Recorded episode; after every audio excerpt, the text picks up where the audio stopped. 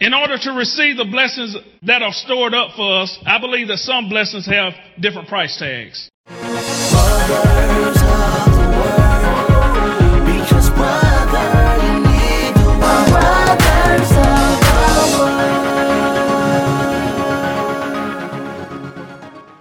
Welcome to Brothers of the Word because, brother, you need the Word.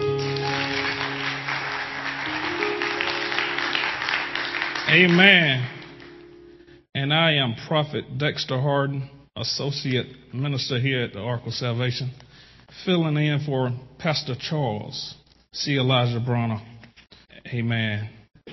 And we're not going to be before you long, but we just want to want you to open your Bibles to the Genesis, the 32nd chapter, the 22nd through the 30th verse. Amen. And read along with me, starting at the 22nd verse. And he arose that night and took his two wives, his two female servants, and his eleven sons, and crossed over the ford of Jabbok. He took them, sent them over the brook, and sent over what he had. Then Jacob was left alone, and a man wrestled with him until the breaking of day. Now, when he saw that he did not prevail against him, he touched the socket of his hip, and the socket of Jacob's hip was out of joint as he wrestled with him. And he said, Let me go, for the day breaks. But he said, I will not let you go unless you bless me. So he said to him, What is your name? He said, Jacob. And he said, Your name shall no longer be called Jacob, but Israel, for you have struggled with God and with men and have prevailed. Then Jacob asked, saying, Tell me your name, I pray. And he said, What is it that you asked about my name? And he blessed him there. So Jacob called the name of the place Peniel, for I have seen God face to face, and my life is preserved. Amen. From those passages of scripture on this evening, we're just going to speak on fighting for your blessing. Amen. And to sub that, we're not only going to fight for our blessing, but we're going to be God catchers. Fighting for your blessing, being a God catcher. During our life tasks, we are constantly on guard and battling issue after issue. At this point in time in our lives, we as Christians have to be able to learn how to trust God. We have to learn how to trust Him even the more. We have learned from experience in order to get where we need to be, we have to fight for our blessings. There's a television station that has a saying, dedicated, determined, and dependable. But see, we as Christians must be dedicated, determined, and dependable. We must become God catchers. Look at your neighbor and say, neighbor, I want to be a God catcher. See, first and foremost, a God catcher is someone who seeks after the Lord. Secondly, someone, a God catcher is someone who seeks after God's glory, wanting to see his face. Thirdly, a God catcher is someone who wants to know God intimately. Fourthly, someone who will forsake all and follow after Christ. In order to become a God catcher, we must submit all to God and come into his glory. How do you say we may come into his glory? Through prayer, fasting, studying the word, consecration, fellowship, worship. He desires our worship, our praises. We must give God more devotion time. See, we have to seek him even when we don't feel like it. Seeking him during the bad times, seeking him during the good times. A lot of times we stop seeking God when we're feeling good, when everything seems to be floating and sailing on by, when our world feels like it's we're on top of the world and on top of that mountain. But even when we're going through those good times, we have to seek him. Deuteronomy, the fourth chapter, 29th verse says, But from there you will seek the Lord, your God, and you will find him if you seek him with all your heart and your soul. See, we have to seek him while he may be found. See, what if Jesus hid himself from us? What if God decided he wasn't going to talk to us anymore and hid himself from us? Where would we be? But I just believe God is too great and too gracious to do that. He loves us so much that he won't turn his back on us. But we do it every day by not reverencing Jesus Christ. Amen. Put your hands together.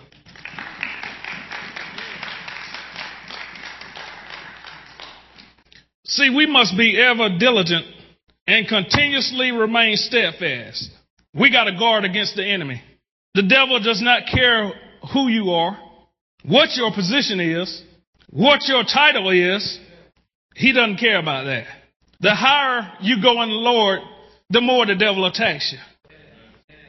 But to get where you need to be, you got to keep going higher. We can't get comfortable, but we must be ready to fight for our blessing. We fight for our blessing by putting on the whole armor of God. In the book of Ephesians, the sixth chapter, 11th verse, it says, Put on the whole armor of God that you may be able to stand against the wiles of the devil. For we do not wrestle against flesh and blood, but against principalities, against powers, against the rulers of darkness of this age, against spiritual hosts of wickedness in the heavenly places. Therefore, take up the whole armor of God that you may be able to withstand in the evil day. And having done all to stand, stand therefore having girded your waist with truth, having put on the breastplate of righteousness, with your feet shod with the preparation of the gospel of peace. Above all, taking the shield of faith to quench the fiery darts of the wicked one, and take the helmet of salvation and the sword of the Spirit, which is God's word. How many of you take the word with you everywhere you go? There's a song that says, Take the Lord God with you everywhere you go. See, even if you don't have the physical Bible, you ought to have the word deep down in you. That you ought to be able to fight and fight the enemy, even if you don't have this physical word. That you have the right to tell Satan to get behind you. That you have the right to stump on the devil's head. That you have the right to proclaim and declare that everything is going to be all right. See, we have to be in the right state of the spirit or the right state of mind. In order to receive the blessings that are stored up for us, I believe that some blessings have different price tags. See, it's just like shopping. Some stores you go in, the lower end stores you go in, they might have a cheaper price tag on a particular garment. But you go in Rich's or Macy's or, or Coach, you better have some money. Some blessings to gain access to them, we have to pray a little harder. We have to pray a little longer. We have to become more intimate with Him in order to achieve them. See, instead of seeking a blessing, we must seek the blesser. Instead of seeking a blessing to truly get a blessing, we must seek the blesser. Instead of seeking a healing, we ought to seek after the healer. Instead of seeking salvation, we ought to seek the Savior. Instead of seeking deliverance, we ought to seek the deliverer. Amen. That's how we can truly get our blessing. In our scripture text, we see a man by the name of Jacob. Jacob was a man who wrestled with an angel of the Lord. He was seeking after something. Jacob was the, was one of the sons of Isaac. And see, Isaac had two sons, one named Jacob and the other named Esau. Now Esau was Isaac's favorite son and Jacob was his mother's. What a dilemma. And looking back in the 27th chapter, it talks about how Jacob deceived his father because Isaac had planned to give Esau his blessing. This blessing was to rule over the household, to be the big hen biddy. In the 27th chapter of Genesis, the first verse, it talks about how Isaac had become old and he was blind. And he called Esau his older son because it was custom to give the inheritance to the older. And he told him that he was on his deathbed. He wanted him to go hunt and kill a deer or kill some game. Take it and make a savory stew. Bring it to him so he could eat it and die. See, that's deep. He wanted to give Esau his inheritance before he died. In verse 6, we find that Rebecca, the wife or the mother, overheard lurking, eavesdropping, listening at the door. She overheard the conversation and she prompted Jacob to go and to take two kids or two goats from the flock and bring it back to her to make a stew to give to Isaac because he was blind. We know that Jacob then took and put on Esau's clothes, placed wool. He went all out, put wool on his hands and his arms so he would feel like Jacob or Esau, correction. Put wool on his chest to deceive his father. How many of you try to deceive God? How many of you try to hold back on God sometimes? See, I just believe Isaac knew what was going on. The Bible doesn't per se say that, but I know, I, I just believe that Isaac was a God fearing man and he had to know something was up.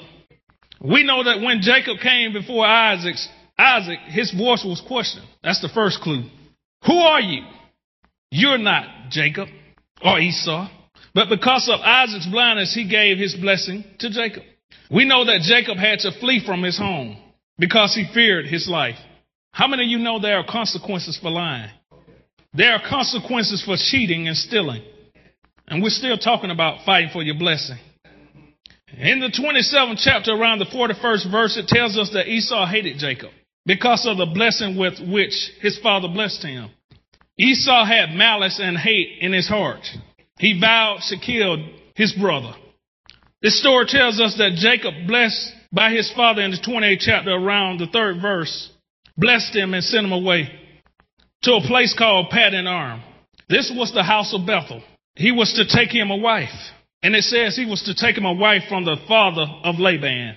This was his mother's brother. And Jacob did as he was told by his father. And how many of you know that God lets you know when you're in trouble? How many of you just ignore when God's telling you, warning you? Danger, Will Robinson. Watch out. And how many of us just continue to walk in the same old path knowing that God's already warned us, danger. Don't go around that corner. It's time to get out of Dodge. Now we see through these obstacles, Jacob was still determined to get his blessing. We see that Jacob, later on down in the scripture, had not found favor with Laban. For Laban had continually broken promises to Jacob. He was a wealthy man. But Laban's sons were jealous and they began to plot. You see how that flips back on, on to you? When you dig one ditch, you better dig two. Look at your neighbor and say, neighbor, I'm fighting for my blessing. I want to be a God catcher. See, Jacob, in order to get his blessing, had to be humbled by God. Since he had deceived his father for his blessing, he would have to go through many trials and tribulations. God had ordained that Jacob would prosper, but he would also have to fight. He had to seek him for it. He had to put his trust in God. He had to learn how to lean and depend on Jesus, giving up all he had for God. Somebody shout hallelujah. Somebody shout hallelujah. See, my God is worthy to be praised. And God knows when we go to the wayside, but all he wants us to do is come back to the path, get on the right track. So Jacob fled from Laban. But what did Laban do? My Bible tells me he pursued him. We find that God finally decided to calm Laban's heart and told him not to harm Jacob, thus making a covenant with Jacob. How many times have God made, have we made covenants with God and broken? We find that Jacob, still fighting for his blessing, became a God catcher. In the book of Genesis, it says Jacob arose that night and took his two wives and his two female servants and his eleven sons and crossed over the ford of Jabbok. And my Bible tells me that he took and sent them over the brook and sent over what he had. But it didn't stop there. My Bible tells me that Jacob was left alone.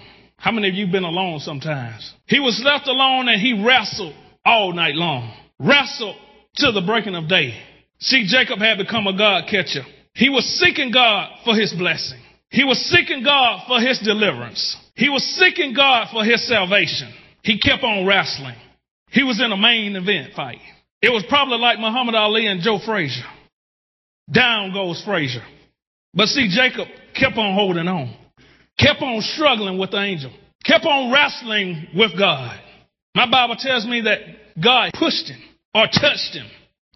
The angel probably was trying to figure out if he was crazy. This is a madman fighting for his blessing. Jacob, being the man he was, was not going to let anything stop him from getting his blessing.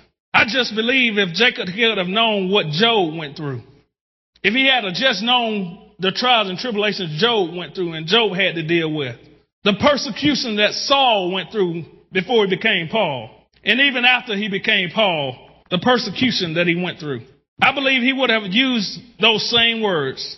Though he slay me, yet will I trust him. My Bible tells me that God asked Jacob to let him go. But Jacob was fighting for his blessing. How many of you are going to continue to fight for your blessing? See, some of us, when the road gets rough, and the devil gets busy, we want to give up. Throw in the towel. I'm tired, oh Lord. I need to go to sleep. We want to quit the race. But I'm here to tell you, keep your eyes on the prize. You come too far to turn back now. The battle is almost over. You're in the 12th round. You got him on the ropes. You got the devil on the ropes. All it's going to take is an uppercut. You're going to take him out as long as you stand and be steadfast. All you got to do is hold on to God's unchanging hand. Believe that your change is coming, knowing that you have God on your side, knowing that you have Jesus on your side, knowing that the Holy Ghost is right there with you. Make the devil out of a liar. I'm out of time. But if you want to listen to this sermon, go to airjesus.com, click on number 6282, and you can fight for your blessing. Thank you for joining us at Brothers of the Word because, brother, you need the Word.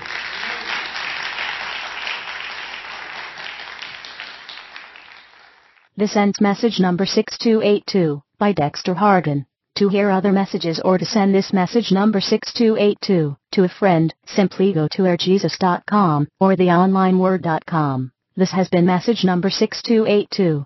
Fight for your blessing.